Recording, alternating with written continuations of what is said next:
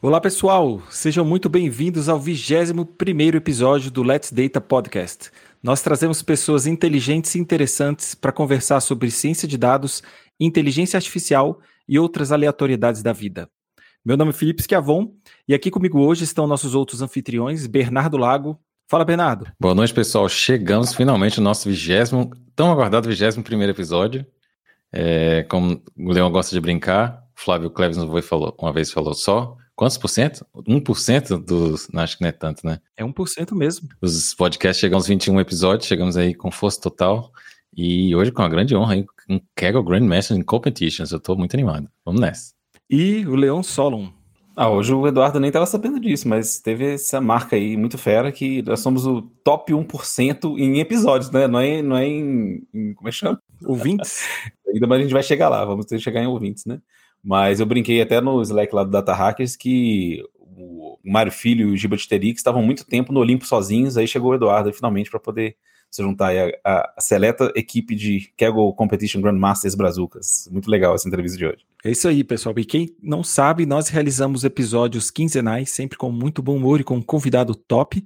Vocês podem escutar o podcast pelos principais players de podcast e no YouTube. Lembrando também que todas as referências comentadas no episódio, como livros, pessoas, vão estar num post no nosso Medium. Quem estiver participando ao vivo pelo YouTube pode enviar perguntas para o nosso convidado pelo chat que nós tentaremos ler durante o episódio. E por falar em convidado, vamos chamá-lo. Quem está com a gente hoje é o Eduardo Rocha de Andrade. Obrigado por participar desse episódio com a gente, Eduardo. Seja muito bem-vindo. Obrigado. Boa noite, pessoal. Leon, Bernardo, Felipe e pessoal que está ouvindo. Uh, em primeiro lugar, muito obrigado pelo convite. Estou muito feliz de estar aqui. Uma honra. Valeu, a gente que agradece. Pessoal, o Eduardo é Kegel Competition Grandmaster, que em 2021 ficou na posição 118 nas competições globais do Kegel, entre 170 mil cientistas de dados do mundo inteiro. Além disso, ele é engenheiro eletrônico, formado pela Universidade de São Paulo, e mestre em Machine Learning pela Unicamp. Atualmente trabalha como cientista de dados sênior no Sprout, empresa que utiliza IA para detecção de fraude e automação de sinistros para seguros. Eduardo, vou começar perguntando para você. Primeiro, de onde você fala e como foi o seu caminho até se tornar um cientista de dados? Como você escolheu sua profissão? O que, que te levou a seguir nessa carreira? Bem-vindo. Claro. Uh, eu falo de Campinas e como eu cheguei aqui foi um, um, um bump road. uh, foi, foram bastantes mudanças, né? E eu sempre, desde de pequena eu fui uma pessoa que sempre gostou de muitas coisas, sempre me interessei por muitas coisas, o que é uma característica que eu acho muito boa para um cientista, mas ao mesmo tempo tem o outro lado da moeda ali que eu sempre fui muito perdido no que eu gostaria de fazer da vida, né? Então acho que desde o vestibular eu mudei várias vezes no primeiro, segundo colegial ali de ideia, até que um momento um professor de matemática meu chegou e comentou que ele achava que eu não enchia bem em exatas e sugeriu que eu fizesse engenharia. E pareceu uma ótima ideia, porque não tinha nada melhor, essa é a verdade. E eu lembro que no vestibular eu coloquei um tipo de engenharia para cada universidade, porque eu não sabia nem se eu queria engenharia, quanto mais qual engenharia eu queria, né? E acabou acontecendo, assim, na, acho que na, talvez sorte de da que eu passei for ter sido elétrica, eletrônica, que eu acho que talvez seja uma das mais próximas da computação, que não a própria computação, né? Aí durante a, a universidade eu acho que também posso dizer que eu era tipo aquele típico aluno universitário, assim, que não, não tava muito pensando no futuro, não estava pensando no, que eu ia fazer da vida, trabalhar, assim, exatamente em qual área, até porque a elétrica é muito amplo, né? Eu era, acho que talvez um estereotipo bem ruim de universitário, assim.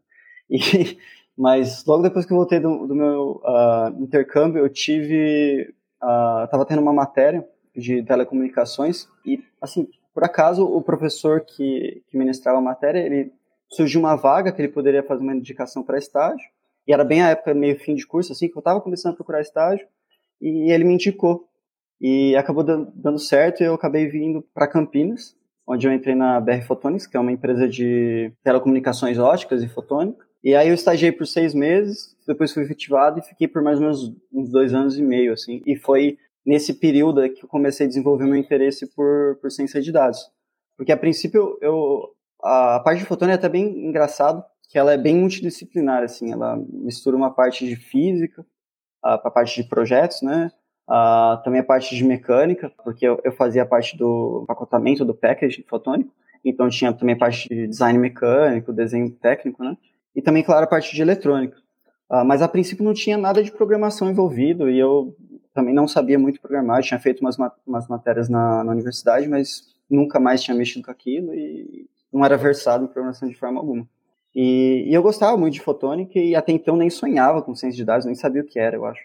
Até que um dia, assim, um amigo, um grande amigo, assim, que trabalha comigo, o Leandro, ele acompanhava aquele canal do YouTube que uh, chama Two Minutes Papers, que eles fazem um resumão, assim, de papers interessantes e tal. E ele chegou para mim e mostrou, olha, olha que legal, legal aqui, inteligência artificial. Eu acho que foi o primeiro contato mais, assim, concreto que eu tive, que eu acho que era um paper de GAN, talvez eu acho que era o primeiro paper de GAN, e, e essa parte generativa, ela chama muita atenção, né? Uh, eu lembro que aquilo foi muito disruptivo para mim, porque eu, eu vi, eu falei, nossa, esse negócio é muito legal, mas ainda era aquela visão de meio que mágica do negócio, eu não tinha a mínima ideia como funcionava. E a partir daí eu comecei, nas horas vagas em casa, meio que tentar estudar, ver qual era a intuição por trás da, da mágica do negócio, e comecei a me interessar muito mais. E acabou dando muita sorte, assim, que nesse. sorte para mim, que o, o rapaz que trabalhava junto comigo na parte de automatização do laboratório, ele mudou de empresa. Uh, e aí meio que a vaga para programar ali, para tentar automatizar os processos dentro do laboratório, ficou meio que, que vaga. E aí como eu já estava muito interessado nessa parte de ciência de dados e programação, eu me lembro que eu pedi para o meu chefe, né, se eu poderia tocar aquela parte. E, e, aí com isso eu comecei a ter o primeiro contato mais forte assim no trabalho com a programação, era em Python. E eu lembro que eu ficava meio que fazendo um, um lobby interno assim para tentar vender lugares que eu poderia usar a programação, sabe? Porque eu comecei a gostar demais, assim, e eu acho que uma, isso é uma coisa muito legal da programação, é que ela é meio que libertadora, no sentido que, ao contrário do hardware, ela tem um feedback ali muito rápido, né? Você faz as coisas, você já pega o resultado muito rápido, assim, você vê uma coisa concreta que você construiu num ciclo temporal bem curto. Hardware, normalmente você tem que pedir de coisa de matéria-prima de fornecedor, demora, né? E isso, assim, eu lembro que eu gostava demais. E aí eu comecei cada vez mais a programar dentro da empresa, nos processos de automatização do laboratório, a coisas genéricas, assim, a, tentava vender, oh, vamos deixar essa interface mais bonitinha, mais acessível. E aí, nesse meio tempo, assim, eu lembro que eu estava começando a ler os papers de ciência de dados e eu descobri, não lembro exatamente como, mas eu descobri o Kaggle, que foi, a, acho que foi, assim, a porta de entrada mesmo para aplicar a ciência de dados. Porque até então, eu lia bastante, mas eu não tinha um, como dizer assim, um objetivo concreto, assim, um, um caso para aplicar. Eu ficava só na, na, na, leitura, né? E aí com o Kaggle, com a, as competições que tinham lá, eu falei, nossa, aqui eu posso realmente aplicar o que eu estou aprendendo e, e, tentar fazer alguma coisa, né? E eu lembro que na primeira competição foi muito engraçado, assim, que eu, meu conhecimento era super básico. Eu lembro que uma dúvida que me marcou muito é que eu, eu não sabia se era qual era a diferença de usar um sigmoid ou um softmax. E eu não, eu não consegui entender muito bem isso, assim, no começo. E eu apanhei demais na primeira competição, acho que não precisa de falar, assim, peguei uma profissão péssima.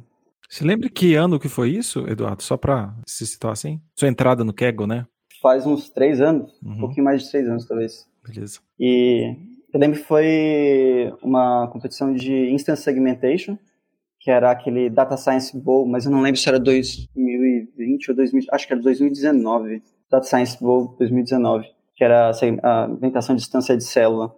E também, assim, uma competição nada a ver para começar, né? Poderia pegar uma classificação normal de imagem, né? Pegar Instant Segmentation. Nada a ver para quem está começando, mas enfim.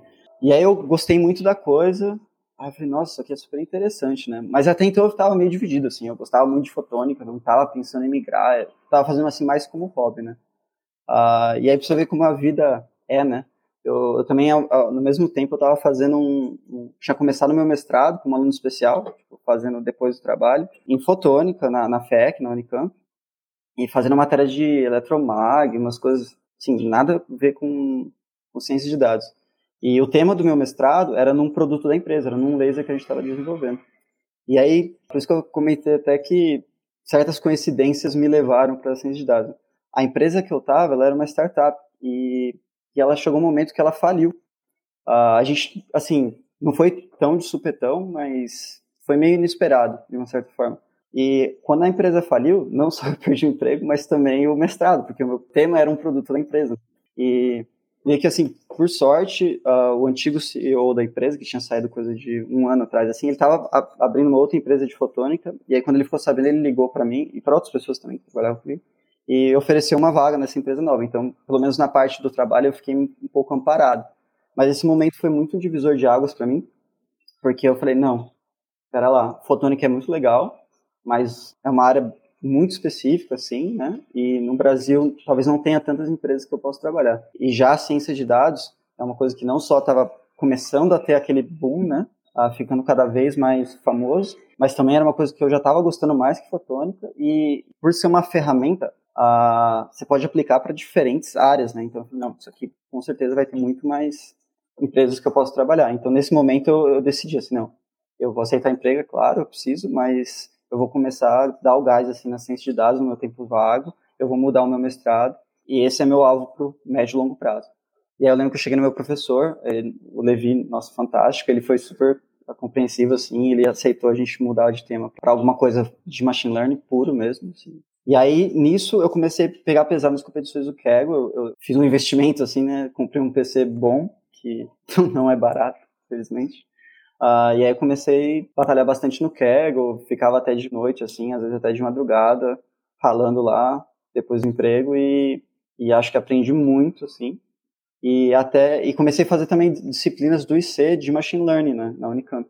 E aí que foi uma outra coincidência, assim, que me ajudou muito, que em uma das matérias, acho que era uma aula de RNN, que a, a Fernanda Andalo, que inclusive veio no podcast de vocês, fantástica, ela foi ministrar a aula. E não só a aula, mas ela também teve meio que uma, uma das tasks da disciplina, um dos trabalhos, era para treinar um classificador de algumas raças de, de cachorro para a empresa que ela, para a startup que ela estava fundando junto com o Fábio, a, a Saipet. E aí a, meu grupo, acho que a gente chegou a, a ganhar, assim, que era uma mini competição dentro da matéria, e a gente a, pegou lá em primeiro lugar. E aí depois eu fui conversar com ela, eu comentei, ah, tô querendo migrar, e ela comentou que tinha uma vaga na Saipet.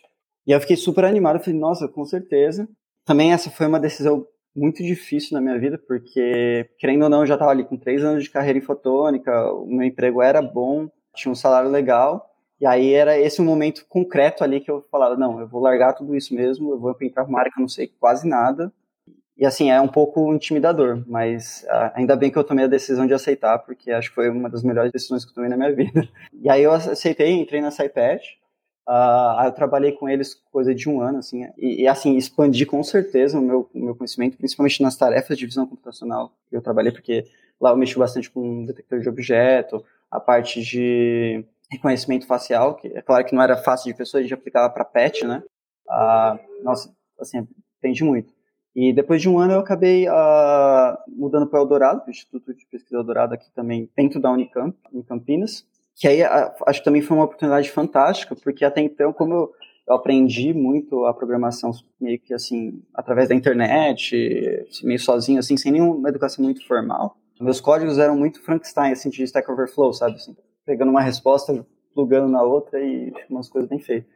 E eu não tinha nenhuma boa prática de, de programação. E aí no Adorado eu rampei muito essa parte de mais de dev, digamos assim, de tipo aprender realmente as ferramentas, tipo Kit, documentar código, deixar as classes bonitinho, orientar bem o objeto, fazer uma solução que você vai ter pouca manutenção depois, criar interface. Então eu aprendi muito lá isso lá. Aí no Eldorado eu fiquei por volta de dois anos, quase dois anos, e também no meio, meio tempo também bastante Kaggle para aprender cada vez mais ciência de dados, porque por mais que eu aprendi muito parte de desenvolvimento de software normal no, no Eldorado, a ciência de dados era o meu gosto maior ali, né? Eu, eu ainda não deixava de fazer Kaggle de forma alguma. E já tinha ganhado algumas uh, medalhas de ouro até então. E aí eu, eu dei muita sorte porque o CTO da empresa atual que eu tô, a Sprout, que é uma empresa de Londres, uh, ele achou meu perfil no Kaggle, ele também é um Kagler, e um cientista de dados fantástico.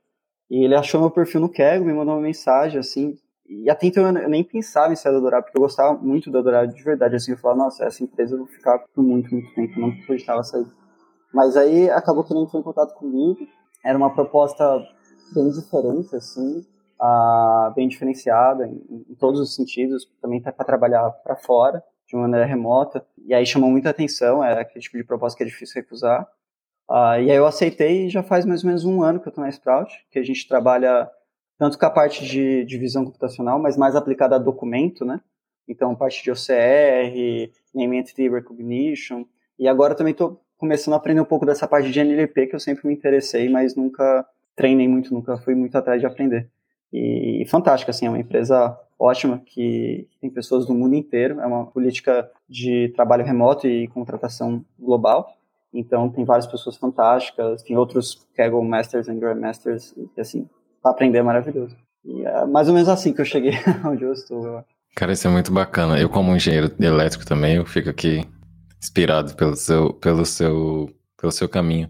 E eu queria detalhar um pouquinho, se você puder, detalhar um pouquinho como é que é o trabalho da Sprout. Que a gente estava brincando aqui antes de começar, né? Falar que era Sprout, achava que era uma empresa do agronegócio, usar inteligência artificial para as plantações e tal.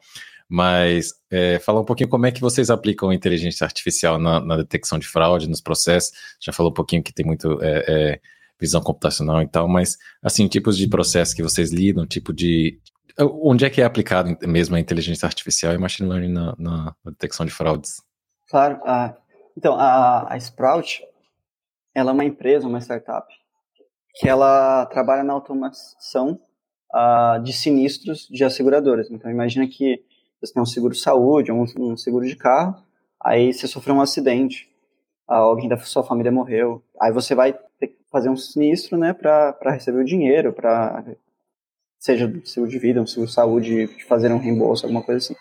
E a filosofia da empresa é que esse, por definição, quase é um, é um momento uh, difícil na sua vida, né? Aconteceu uma coisa ruim, um sinistro. E aí Normalmente as seguradoras demoram um período bom aí para processar isso, até pelo grande volume. São humanos que vão pegar as fotos do, do acontecimento, analisar, ó, oh, realmente aqui teve a batida, quem está certo, quem está errado.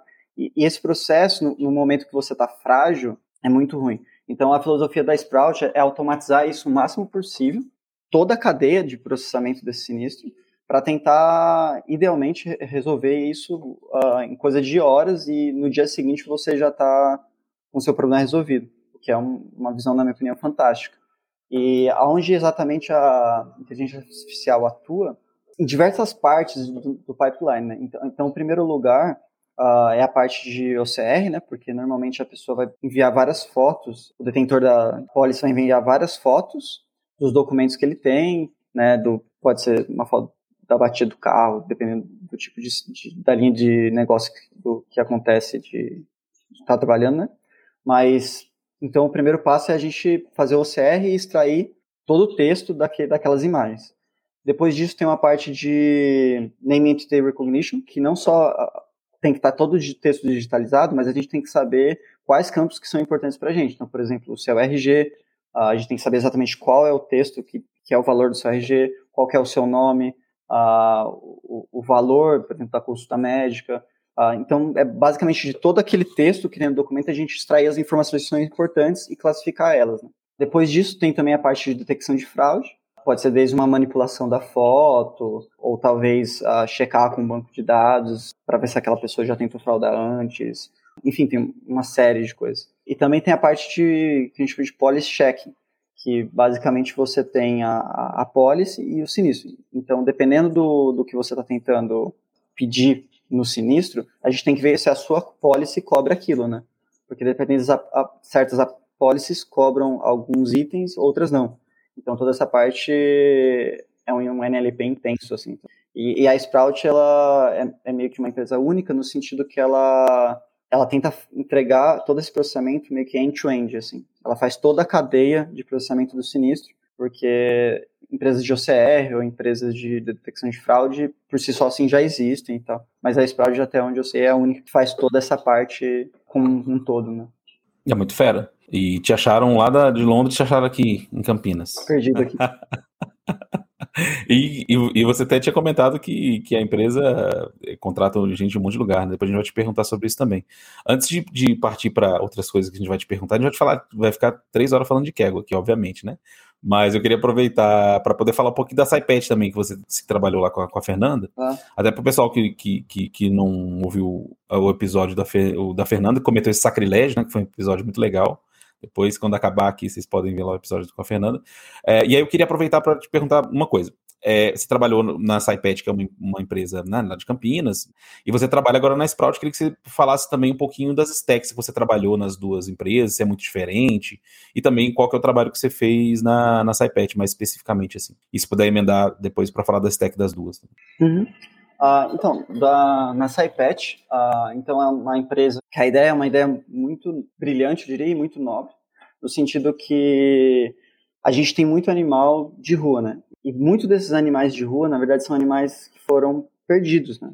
E a ideia da SciPet, um dos produtos dela, é criar um aplicativo uh, público, aberto, que as pessoas, donos de pet, uh, por exemplo, eu tenho meus gatos, eu posso ir lá e tirar foto deles e, e criar um perfil, um, fazer um cadastro dos meus gatos.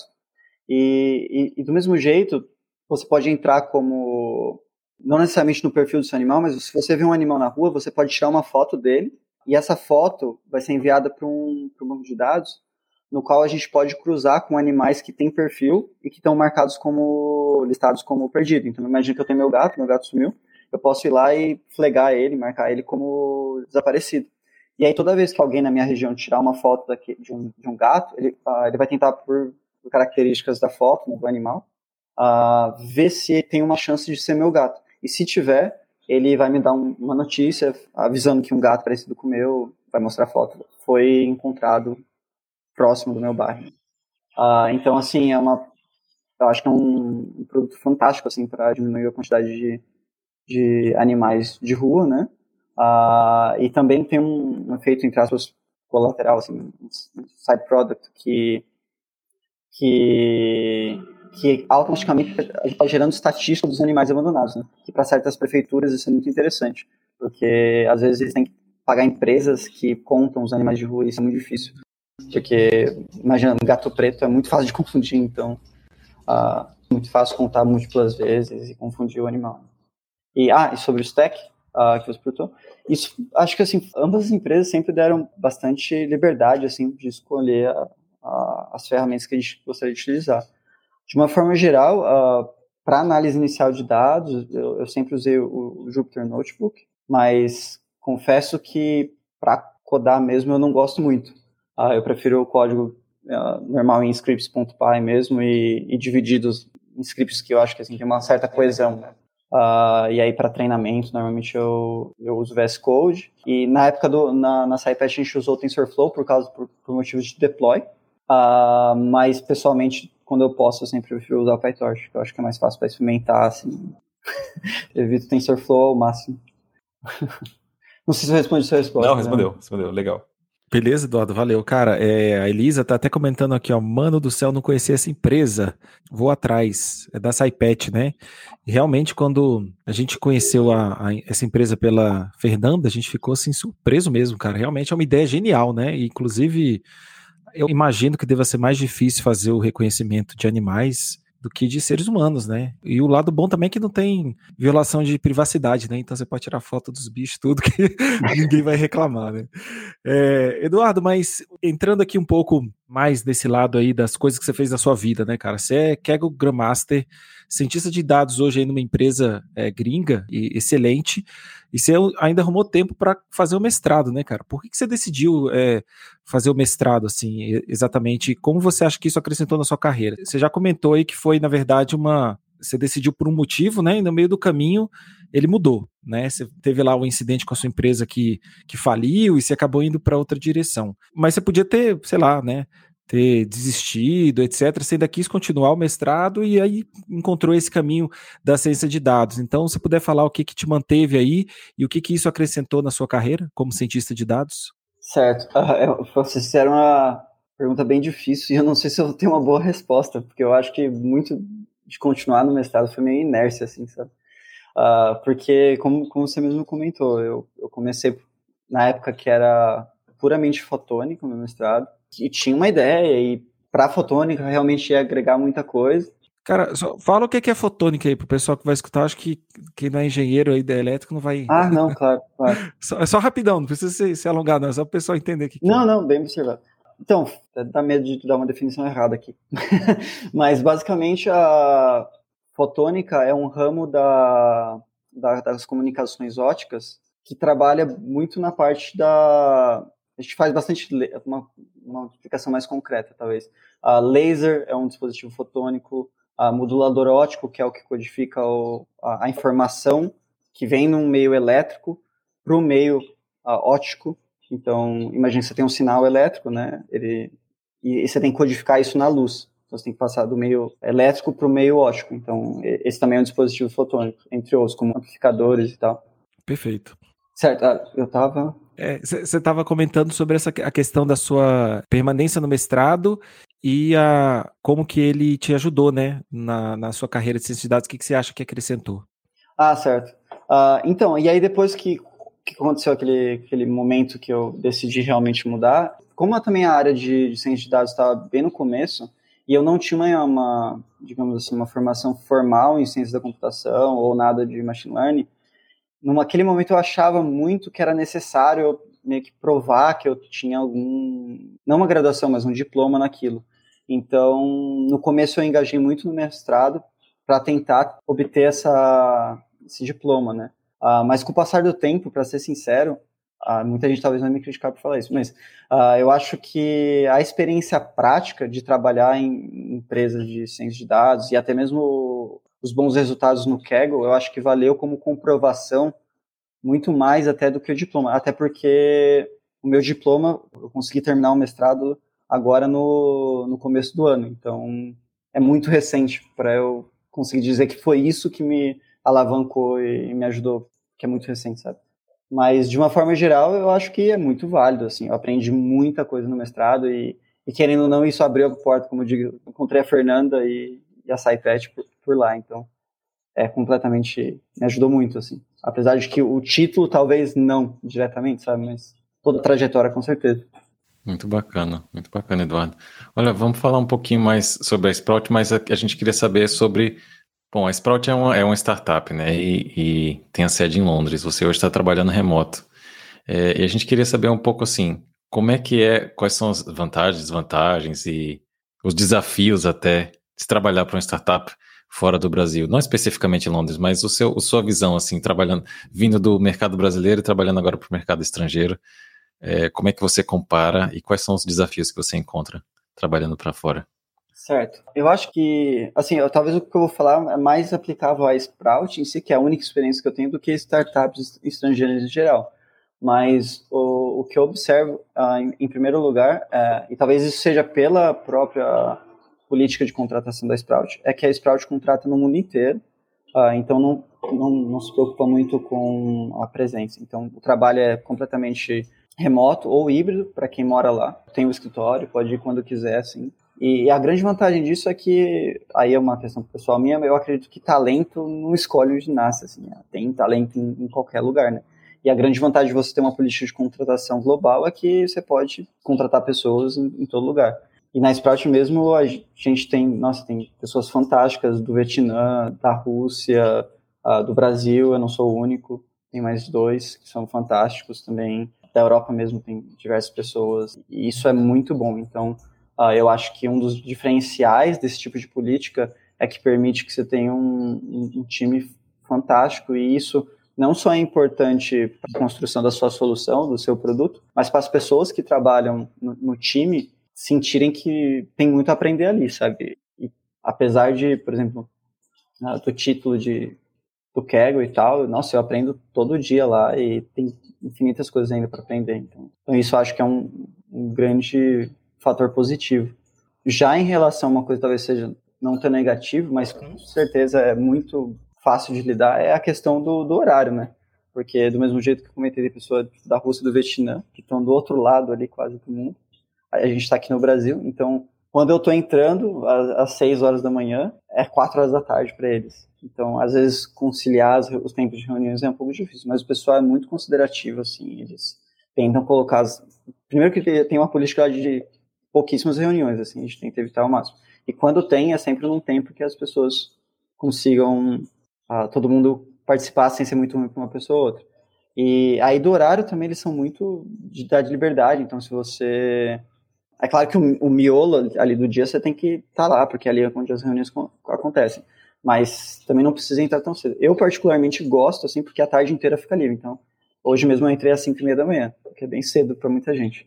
mas bom que duas e meia da tarde normalmente está livre, assim, às vezes três e meia, e, e aí dá para fazer uma tarde bem proveitosa, eu diria. Eu vejo até como positivo isso, mas para certas pessoas talvez seja negativo.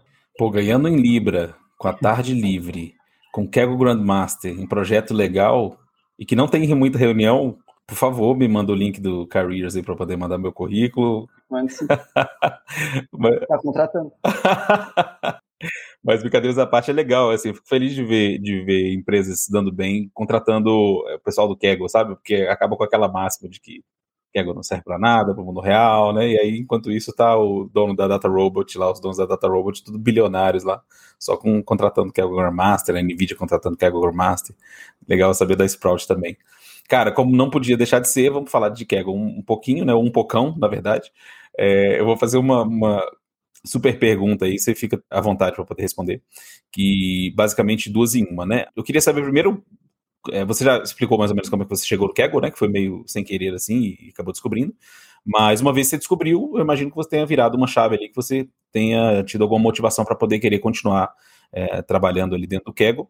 E outra é que você, se você pudesse resumir assim, quando você vai começar uma competição nova, o que, que você pensa, como é que você começa, que stack você usa, qual é o workflow mental assim que você utiliza e qual é, quais são as, as, as ferramentas que você normalmente vai atrás, né? E qual é sua, o seu método mesmo. Uhum. A gente quer.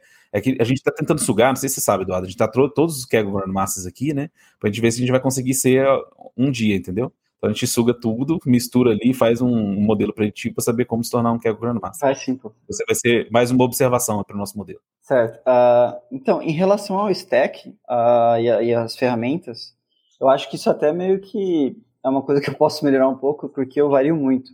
O que é um, tem, tem o seu lado positivo, no sentido que você conhece muita ferramenta nova e tal, uh, mas ao mesmo tempo é meio ruim, porque você acaba fazendo muita coisa de novo, assim, né? e aí acaba perdendo um pouco de tempo. Uh, então eu acho que eu poderia ser um pouco mais, digamos assim, consistente no que eu uso. Mas de uma maneira geral, uh, sempre, que nem eu digo, uh, notebook para a parte de EDA inicial, assim, só para ter uma noção de como são os dados, visualização, visualização da predição da rede, esse tipo de coisa. mas só para isso. A parte de, de script eu reservo normalmente para as coisas mais funcionais, como treinar e tal. PyTorch sempre. eu sou tem uma birra grande com, com o TensorFlow aí. Acho que a, as poucas vezes que eu tive utilizar mesmo, acho que foi na, inclusive na, na acho na, na, última competição que eu, que eu ganhei ouro, que era uma competição do, do Google, que era de landmark e o dataset era imenso, era assim, tipo 500 gigas de, de dados. E você tinha que treinar numa resolução bem alta, e eram modelos pesados, tipo uma EfficientNet B7 e tal, que minha GPU não dá conta não. E aí eu e o Matheus, que era meu, meu time, a gente acabou optando para meio que buy the bullet, assim, e vai pro TensorFlow e vamos usar os TPUs do público lá do Kaggle. E aí foi, nossa, foi até uma gambiarra gigantesca, assim, que a gente tinha que pegar o dataset, criar 20 partes de dataset público do Kaggle para poder usar na TPU. E aí a TPU, a gente treinava uma epoca, aí resetava, porque não pode rodar mais de 3 horas, um negócio. Foi uma super gambiarra, mas deu certo, assim. E, mas enfim, não gosto da experiência de usar TensorFlow, então eu evito ao máximo. Aí, assim, como encarar uma competição no geral, eu acho que o, o, o, primeiro passo e o passo mais importante é ter um, conjunto de validação robusto.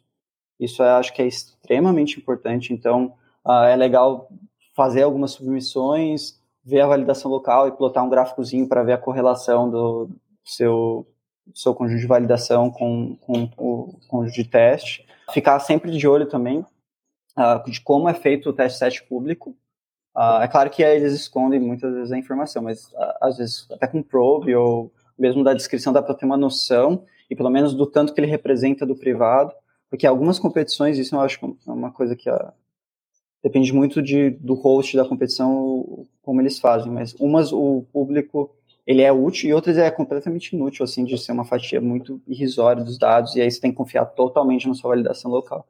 O que, o que seja que já deveria fazer, né, mas Uh, se você tem um teste público que também você pode confiar, é ótimo, usa ele como um fold adicional da sua validação local. Mas enfim, a validação é muito importante. Uh, e aí, no geral, é, é sempre bom dar uma olhada no que a, a, galera está fazendo, né? Ou então acompanhar as discussões dos, dos fóruns, ver os, os kernels públicos, mais as discussões, eu diria. para ter uma noção, mas de maneira alguma se reter aquilo, porque aquilo é o que a massa está fazendo, né? Então tem que fazer uma coisa diferenciada, mas é bom para ter uma noção, ter um baseline para você poder comparar sua solução. Que mais? Acho que é meio que isso, esses são os, os principais pontos, assim, mas é, é que a, cada competição tem as suas especificidades ali que eu diria que são o importante, né? Mas, ah, outra coisa que também é muito importante, eu diria, é, e isso é uma coisa que eu demorei muito para aprender, visualizar os dados. Parece óbvio, mas a gente faz muito pouco. E, meu, perca horas e horas vendo os dados, vejam a, pre a predição da sua rede, ó, o que ela está errando, o tanto de insight que você consegue extrair daí é, é, gigantesco. É claro que a gente acaba ficando meio com preguiça, assim, porque é muito confortável você ver a sua métrica, lá, você codou a, a métrica da sua validação lugar, local igual a, do, da competição, e aí você fica fazendo vários experimentos, mudando parâmetros, mudando as coisas, e só olhando aquele número, só olhando aquele número. Só que aquele número esconde muita coisa. Que se você gastar um tempo ali, fazer um esforço de pelo menos 15 minutinhos, 20 minutinhos, ver, no caso de visão, as imagens da, que a sua rede está errando, ou as que ela está em dúvida, traz um insight muito positivo e várias vezes você vai ver que é, tem muito mais além daquele único número. E a respeito das métricas também, outra coisa que é muito importante é quebrar as métricas em escala, em dependendo do, do, do seu problema. Então, por exemplo, uma tarefa de segmentação semântica, não vê só o, o DICE score, o IOU para a imagem toda. Quebra por tamanho de objeto. Então, você vai ver o, o DICE para objetos pequenos, para objetos médios, objetos grandes, por classe, enfim, tem várias maneiras. Cada problema vai ter uma maneira de quebrar. Mas isso é muito importante, porque às vezes, ah, eu tive uma ideia aqui que talvez eu sei que esse problema tem um. A dificuldade dele é objetos pequenos, por exemplo. Uh, então você tem uma ideia para talvez solucionar isso. E aí, se você está vendo só o IO geral, às vezes a, a sua intuição estava certa. Só que por algum motivo ele piorou no, no, nos objetos grandes. E aí no, no, na métrica final ficou igual, ou ficou até um pouco pior, e você logo desencana daquela ideia. Mas às vezes a sua ideia estava certa, só precisava corrigir algumas coisas ali. E se você tem a métrica quebrada por tamanho de objetos, você consegue perceber, olha, minha intuição estava certa, ele melhorou em objetos pequenos. E aí você corrige o que precisa ser corrigido. Então isso é, é bem importante, eu diria. Já anotei tudo aqui, rapaz. O negócio tá. Próxima, próxima competição, vou estar tá bombando aí. eu ia falar, ó, vocês escutam aí o podcast do Giba, do Mário Filho e do Eduardo, meu amigo, acabou. Aí é só virar Kego Grandmaster aí vai dominar tudo lá. A gente vai junto, pô, junta no time aí. Então, olha aí, ó, viu? aí sim. Eduardo, você, cara, ganhou várias medalhas, né, em competições distintas lá no Kegel, né? É, como é que você faz, cara, para escolher as competições que você participa? Você já deve ter criado aí mais ou menos uns critérios, né? No começo você saiu escolhendo qualquer um, viu lá que não deu muito certo, falou, peraí, hoje eu acho que você deve ter mais ou menos uma os seus critérios. Como é que você faz para escolher? Uh, certo. Acho que um dos fatores, como eu estava falando, é olhar o, como que é o teste e a, as métricas de validação da competição. Porque às vezes, inclusive, eu vejo muito isso em críticas, normalmente direcionadas ao Kego, que o pessoal trata o Kego como se fosse uma coisa só e eles que postam as, as competições. Não é. São empresas que colocam as competições e cada empresa tem o seu rosto, host. Então, tem competições muito boas, muito bem formuladas, fantásticas, você vai aprender muito ali. E tem competições que são mal formuladas, ou não tão bem formuladas, né? Então, acaba que ver como vai ser a validação é muito importante, porque você pode ficar dois, três meses no, otimizando o seu modelo, otimizando a sua solução para um teste set público ou numa validação local com dados que é de uma distribuição totalmente diferente do que está no privado, e aí no final acaba virando quase que um, muita sorte, ele acaba influenciando muito. Então eu tento sempre evitar esse tipo de competição. É claro que não é toda hora que você consegue ver isso de bate-pronto assim, e, e saber, mas com a experiência você consegue diferenciar melhor. Então, esse é o primeiro ponto. E o segundo ponto, eu acho que é por interesse, curiosidade própria, assim mesmo. Por exemplo, agora eu entrei uma, com o pessoal do trabalho de áudio, que eu nunca mexi com áudio. Achei super curioso, assim, de ver quais são os modelos, quais são as técnicas de pré-processamento de áudio. Eu sei que eles existem técnicas que depois transformam o áudio em imagem, mas no geral é completamente novo para mim. Então eu não, não só vou muito no. Até hoje, assim, eu não vou só para querer ganhar ou ter uma opção, mas sim muito para aprendizado, assim mesmo. Eu fico muito instigado por algumas competições por serem diferentes ou, ou algo que eu nunca lidei antes, então isso é bem legal. Muito bacana, Eduardo. Olha, e das competições que você participou, as que você teve premiação, ou até as que você foi muito mal, assim, quais, as que você mais gostou? E por que, que você mais gostou? Porque às vezes a gente, a gente tem uma frustração, fala assim, poxa, podia ter feito isso, mas aí você aprende um monte de coisa também. Então, se você puder lembrar, assim, nomear algumas competições que você gostou, assim, fala assim, puxa, esse aqui foi um bom trabalho, puxa, puxa aqui aprendi pra caramba, conta pra gente. Certo. Uh, eu acho que a primeira sempre guarda um lugar especial, né? Porque é aquela que você não sabe nada e você aprende muita coisa. Ah, então essa do Data Science Go, ah, eu acho que é uma. A outra também que me marcou muito foi essa também que eu já comentei do, do Google Landmark, porque a gente conseguiu uma medalha de ouro só usando os recursos públicos do Kaggle e eu até estava muito cético que, que não seria possível e então nisso foi algo que eu fiquei bem feliz. Uh, e teve uma também que me marcou muito e ela toca um pouco no quesito da validação, o quão é importante e o quão é importante olhar os dados, que foi uma de, de imagem de satélite da Airbus que basicamente era segmentação semântica, que a gente tinha várias imagens de satélite de altíssima resolução, uh, de, de, mais de, de mar e oceano, mas tinha algumas marinas, portos e um pouco de terra também. Mas, no geral, a, imagem de satélite, quando ela é feita, ela tem uma resolução altíssima. E aí os dados da competição, eles croparam em imagens, acho que era 720 por 720, algo assim. Só que eles não contaram na, na descrição que tinha um overlap entre os crops. Então, a princípio, você pegava, dividir, criava a sua validação e começava a treinar. E aí eu notava que mais epoques que eu treinava, melhor ficava o modelo. Eu falava, nossa, que estranho. Não estava perfitando isso? E aí demorou, assim, depois de várias tentativas e começar a observar muitas imagens que eu notei. Eu falei, meu, tem uma coisa muito errada aqui. Eu comecei a ver as predições que o modelo estava errado e as predições que o modelo estava certo. Eu comecei a notar esses overlaps. E aí eu tive que mudar toda a estratégia de, de validação, tive que cropar de novo os dados para garantir que não tinha leakage, né? Que é aquele, aquela parte da imagem que estava no treino não aparecia na validação. Então eu gastei um tempão assim para conseguir ter um conjunto de validação confiável. E, e, essa me marcou muito assim. E porque esse tipo de coisa acontece bastante na, na, aspas, na vida real, nos problemas reais, assim. E é uma coisa que o Kegel me ensinou, assim, a ficar muito atento, porque às vezes você acha que o dado tá mastigadinho ali, mas não tanto. É muito legal, cara. Isso, isso que você falou de, de avaliar os erros é uma coisa que, que, que o pessoal subestima muito, né? Pessoal fica um tempão fazendo EDA, fica um tempão fazendo validação, aí chega lá no final, tá errando o modelo e aí quer voltar tudo. Fala, tá, dá uma olhada no, no, no que o modelo tá errando para ter uma noção de como é que você pode estar tá errando na, na, na, modelagem do problema lá atrás, né? Isso eu acho isso bem maneiro. Cara, vou até aproveitar que estamos cheio de. de uh, não sei nem se o Eduardo sabe, mas a gente tem um curso que a gente chama Jornada de Dados, né? A gente tenta levar um monte de gente o máximo possível para essa, essa área, a gente ter mais Kegel Grandmasters aí. É bom que nessa última leva teve um monte de menina também, e uma coisa que eu não sabia, cara, não sei se você sabe, Eduardo, mas não tem nenhuma Kegel Competition Grandmaster mulher, cara, do mundo inteiro, assim. A gente até descobriu uma Master brasileira, que acho que até te segue, inclusive, eu esqueci o nome da menina agora, mas a gente ficou felizão que na última turma tem um monte de mulher, quem sabe vai ter a primeira que é a Grandmaster aí do mundo, né?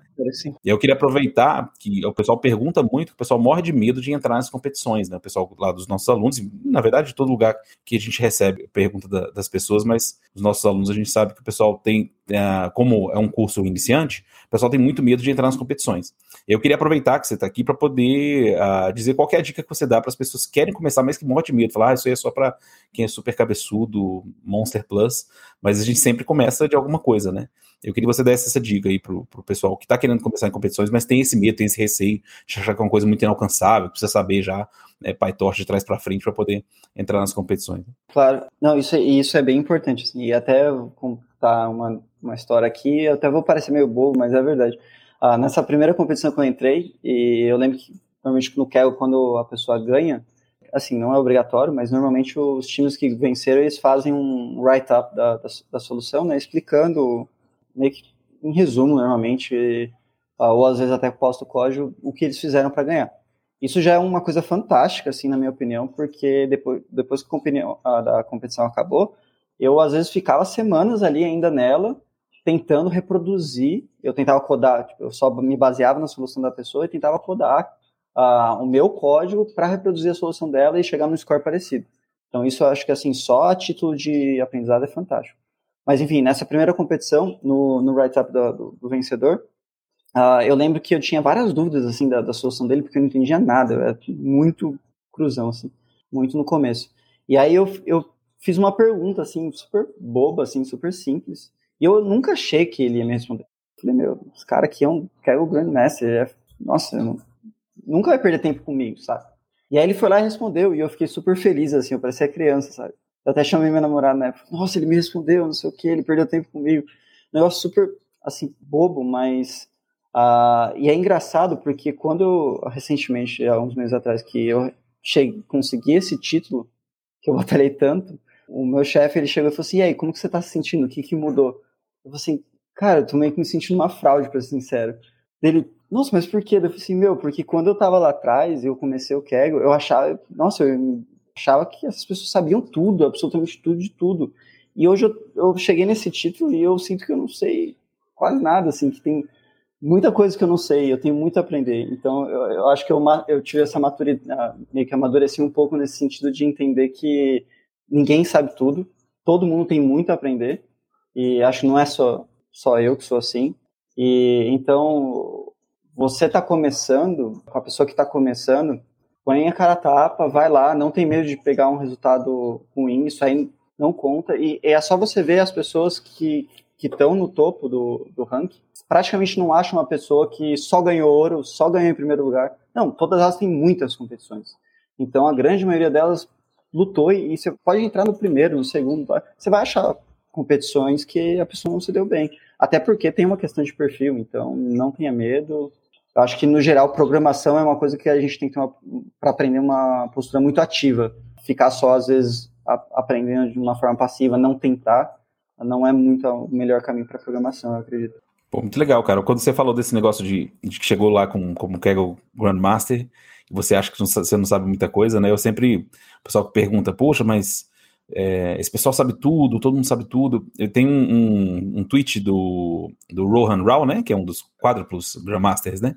Que é o, acho que é Vopani, que é o nome dele no Twitter, que é o Rohan Rao, né? Ele acho que é da Índia, não sei. E ele fez um tweet que eu achei muito engraçado, que ele fala assim: eu me sinto que nem o Jon Snow toda vez que eu vou começar uma competição no, no, no, no, no Kegel, né? Que parece que eu não, não sei nada, eu tenho que aprender tudo do zero e tenho que ler do mesmo jeito como se eu estivesse começando a minha primeira competição lá atrás. Eu achei isso bem, bem intrigante, assim. Exatamente. Vocês, grandes massas aí, tem essa noção de que a gente vai estar sempre estudando, né? A gente vai estar. É uma, é uma área tão tão, tão diversa, tanta coisa, tantos problemas, você vai solucionar problemas de tudo que é área de, de, de negócio. É, é legal ouvir isso de você também. Essa do Joe Snow aí dá um meme, né? Dá pra fazer um meme com isso aí. Mas vamos lá então para a parte 2 do podcast, que é o bate-bola, jogo rápido, Eduardo. Vamos lá? Vamos. A primeira pergunta que a gente sempre faz aí para todo mundo é Python ou R? Ah, eu nem sei o que é R, cara. Não, tô brincando. uh, uh, Python, Python. Mas é assim, eu sou suspeito para dizer, porque foi uma, a primeira linguagem que eu realmente trabalhei e, e tive experiência concreta. Ah, então eu sou meio suspeito para dizer. Minha experiência com R é muito limitada, mas eu gosto muito do Python. Muito bem. Nós também, mas a gente não conta nada para o pessoal do R. É... Eduardo, nomeia para a gente então um ou uma cientista de dados que te inspira ou te inspirou ou que você gosta bastante. Ah, legal. Ah, acho que cientista de dados, o Kim Henry, e cientista mulher, a Fefeili. Fefeili. Acho que ambos são pesquisadores fantásticos, assim, que eu, eu sou muito de visão, né, e ambos têm trabalhos, nossa, muito importantes na, na área. Que legal. Acho que a Fernanda citou a Fefeli também, cara, no episódio dela. Também citou a Fefeli, foi. Olha aí, é, pois é. E o que, que a inteligência artificial não consegue, Eduardo? Ser inteligente? Tô brincando. uh, é, não, é, mas é engraçado porque eu, eu, tenho um pouco de. Eu não gosto muito desse termo, assim, de inteligência artificial. Eu acho que a aprendizagem de máquina é muito mais preciso uhum. para o que os modelos normalmente fazem mesmo. Porque uh, eu acho que aí distingue um pouco do que é a realidade e o que é marketing, o que a galera quer vender, né? Uh, eu acho que talvez o Andrei Carpati é uma das pessoas que, na minha opinião, melhor colocou, assim, uh, que o modelo, na verdade, ele é uma redução de dimensionalidade muito grande em cima do seu dataset. Então, a capacidade de extrapolação dele, a, part, além desse dataset que você treinou, que foi usado, é, é bem limitado, né? E, e, e, de uma maneira geral, a, o que a gente chama de inteligência artificial hoje, ela é muito específica para tarefas específicas. Então, você tem um classificador, um preditor, um regressor, o que for, mas ele vai fazer aquilo que você treinou ele e com o dado que você treinou ele. Quando a gente fala inteligência artificial, pelo menos o que o termo me remete é alguma coisa mais generalista, que tem a capacidade de ir além do que você inicialmente, do propósito inicial que você fez, sabe? Então, nesse sentido, eu acho que ainda falta muito. Eu gosto muito da área de, de, de few shot learning, que eu acho que isso não só é muito importante para as aplicações reais, mas é um, já começa a ser um passo nessa extrapolação além dos dados. Uh, eu acho que a gente ainda está muito baby steps ali na, nessa parte de, de few shot learning, mas é uma área muito importante. Uh, e também a parte mais de desses modelos de reinforcement learning, talvez tentar chegar mais nessa parte mais genérica, eu acho bem interessante. Mas ainda, respondendo diretamente sua pergunta, eu acho que essa parte ainda é bem limitada, hoje em dia, pelo menos. Muito bem. E um livro, Eduardo? Não precisa ser na área, na área de dados, mas um livro que você gosta. Certo. Uh, difícil escolher um. eu acho que na parte de fantasia, assim, uh, a Song of Fire and Ice, que é o do, do Game of Thrones, né? Aqui na esperança que saia os próximos livros. Um dia, um dia sai. Né? um dia sai. Acho que também um que eu gosto muito é o, o Nome do Vento, e, que é para ser uma trilogia, mas tá do último livro também. E que não seja fantasia, eu diria Homo Deus, do Harari, e Universo Elegante, do Brian Greene. São muito bons. Muito bom, aproveitou e deu uma coletânea aí, ó, pra galera. A gente vai colocar isso tudo aí no nosso post no vídeo lá. E um filme, ou série, Eduardo? Acho que além de Game of Thrones, né? Porque você já. Ah, acho que eu diria Donnie Darko, que acho que é um filme que eu já vi milhões de vezes e eu entendo partes, pedaços, mas nunca como um todo, assim, acho que é igual em física que estão esperando a teoria do tudo ali, que vai unificar, é, eu estou esperando a teoria do Donnie Darko que vai unificar tudo ali e explicar tudo. Vai rolar um, vai rolar um episódio só de Donnie Darko então, hein, Eduardo? me amarro nesse filme, cara. Também. É muito bom. Talvez tenha sido o filme que mais tenha visto, talvez. E cada vez que a gente assiste é, um, é, uma história nova, né? Sei lá como é que é possível. E ainda tem Tears for Fears ainda, né? É, o tempo todo. Que é top demais. é, Eduardo, é, um filme já falamos. Agora, uma banda ou um artista que você gosta? Acho que o cabelo entrega que eu sou meio do metal, né? uh, ah, eu gosto, assim, eu gosto bastante de Nightwish, uh, acho que a Mona Marth também. Uh, e das antigas, assim, que eu ouvia mais quando era moleque, mas gosto muito ainda hoje, é Iron Maiden, Megadeth. Só os clássicos, muito bom. Só coisa boa. O Bernardo ainda tinha comentado, quando a gente pegou sua foto assim, né, para fazer a divulgação, ele falou isso, ele tem cara de baixista de rock, cara, e, gente, é verdade. eu tentei guitarra e piano por muito tempo, mas, nossa, só fracasso. é, pô, tinha que ter continuado, cara, mas beleza. E um hobby, é, Eduardo? Um hobby? Ah, acho que um hobby recente, mas que, nossa, eu gosto demais é escalar. Olha aí, achou um amigo escalador aqui. Acabei de sair do, da, da, do, da escalada agora para vir aqui para o podcast. Ah, Muito bacana. E, Eduardo, uma viagem que você já fez ou ainda quer fazer? Ah, acho que Islândia. Foi a viagem que mais me marcou, assim, muito bonito. Sem palavras. É, eu tenho vontade de ir para lá também. E, para finalizar o bate-bola, um sonho, Eduardo. Um sonho? Nossa, essa é difícil. Essa que o pessoal mais pensa. Essa e a da inteligência artificial não consegue.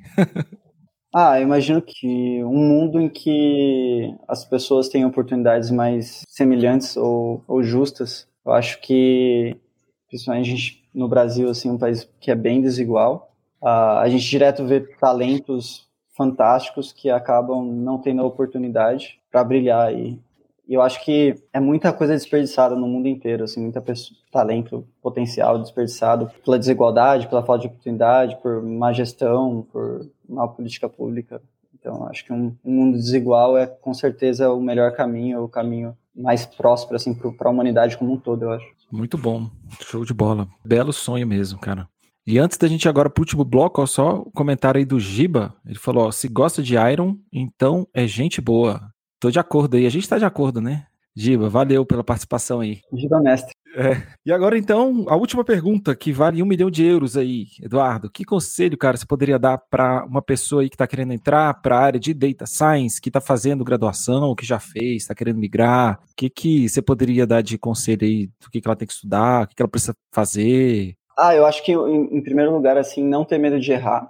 Uh, como eu comentei, acho que programação é algo que se aprende muito de uma forma ativa, assim, então tem que tentar muito, vai bater a cabeça, não vai dar certo no começo, mas é muito recompensante. Uh, quando dá certo, assim, e tem esse feedback muito, muito rápido de retorno, e isso é, é fantástico, assim, então eu acho que no começo é muito difícil, é muito frustrante, que nada dá certo, você não sabe nem de onde começar o problema, mas depois começa a engatinhar, as coisas crescem exponencialmente, assim, então uh, não tenha medo de errar, e a parte de machine learning em, em si, eu acho que talvez para quem não vem de mais de exatas ou não vem de, um, uma parte que está muito tranquila no, no, cálculo e tal, não subestime a intuição. Eu acho que a intuição já é, já chega muito, te leva muito longe. Uh, eu acho que é claro que é muito bom você, você ter a base matemática, você entender as equações, conseguir ler um paper super técnico, entender, claro, isso é, é ótimo. Mas a intuição vai te levar muito longe. E acho que o maior exemplo disso é, o Faraday, né?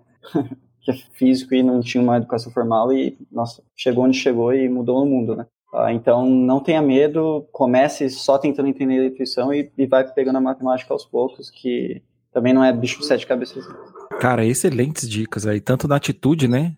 Perante os desafios, como na prática, assim. Gostei pra caramba. E antes da gente finalizar, tem que colocar aqui o comentário do Giba, né?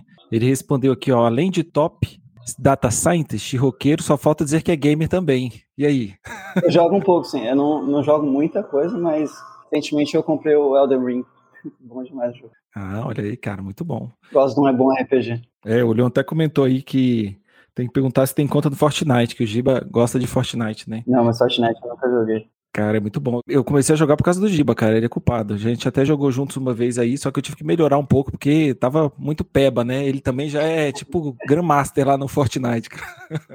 Mas é isso, pessoal. Nosso 21 episódio vai ficando por aqui. A gente agradece mais uma vez sua participação, Eduardo. Muitíssimo obrigado. Você quer dar um recado final? Não, só dizer que eu que agradeço. Agradeço demais. Muito, nós muito honrado de estar aqui. Obrigado também por todo mundo que assistiu. E Acho que é isso. A gente vai colocar seus é, LinkedIn, suas contas aí, se você tiver divulgar lá no mídia, se o pessoal quiser conhecer um pouco mais lá do, do seu perfil do Kegel também. Teve até gente que perguntou aí é, que não tinha achado seu perfil para ver lá seus trabalhos também. A gente vai divulgar lá. Legal, obrigado. É, obrigado, Bernardo Lago. Muito bacana o episódio, Eduardo. Muito obrigado aí pela participação. Foi muito, a conversa foi muito fluida. É, gostei bastante aí da sua carreira, da sua, da sua história. Ainda mais agora que eu soube que você faz escalada também. Então, um dia que você vier a Lisboa aqui, tem, um, tem uns lugares bacanas pra gente fazer escalada. E é isso aí. Mas o episódio foi muito bacana. Muito obrigado mais uma vez. Eu que agradeço. Valeu, Leon Solo 1. É, foi muito maneiro. Eu tava vendo aqui algumas. Eu já tô fazendo os modelos preditivos aqui, né? Pra poder saber como é que faz pra poder ser Grandmaster aí. E é engraçado tanto que, pô, Mário Filho, Giba Titerix e Eduardo, esses caras são super humildes também, né? Isso é muito legal, eu gosto muito de ajudar. E é um, um, perfil que a gente tá vendo aí que para ser cargo Grandmaster não pode ser mentido também, não. Então, a humildade é acima de tudo. Mas, brincadeiras à parte, foi um episódio muito legal. Eu fiquei. É, eu tava brincando que o os, os, dois deuses do Olimpo aí, Giba e, e Mário Filho, estavam muito tempo sozinhos, né? E acho que o Giba acho que já sabia, mas o Mário Filho não sabia. Achei que saí correndo para contar para ele, parecendo um fofoqueiro, né? Olha, cara, sai, tem mais um Brazuca que é Grandmaster, vou atrás do cara. Aí eu, com a cara de pau, fui atrás do, do Eduardo, fiquei feliz que tive essa cara de pau, porque a conversa foi muito legal. A gente aprendeu muito contigo aí pode contar com a gente sempre, Eduardo. Aí é muito gente fina. Valeu. É isso, pessoal. Um recados finais aí. A gente tem o e-book, que é um guia né, de mais 100 páginas é, sobre carreira de ciência de dados.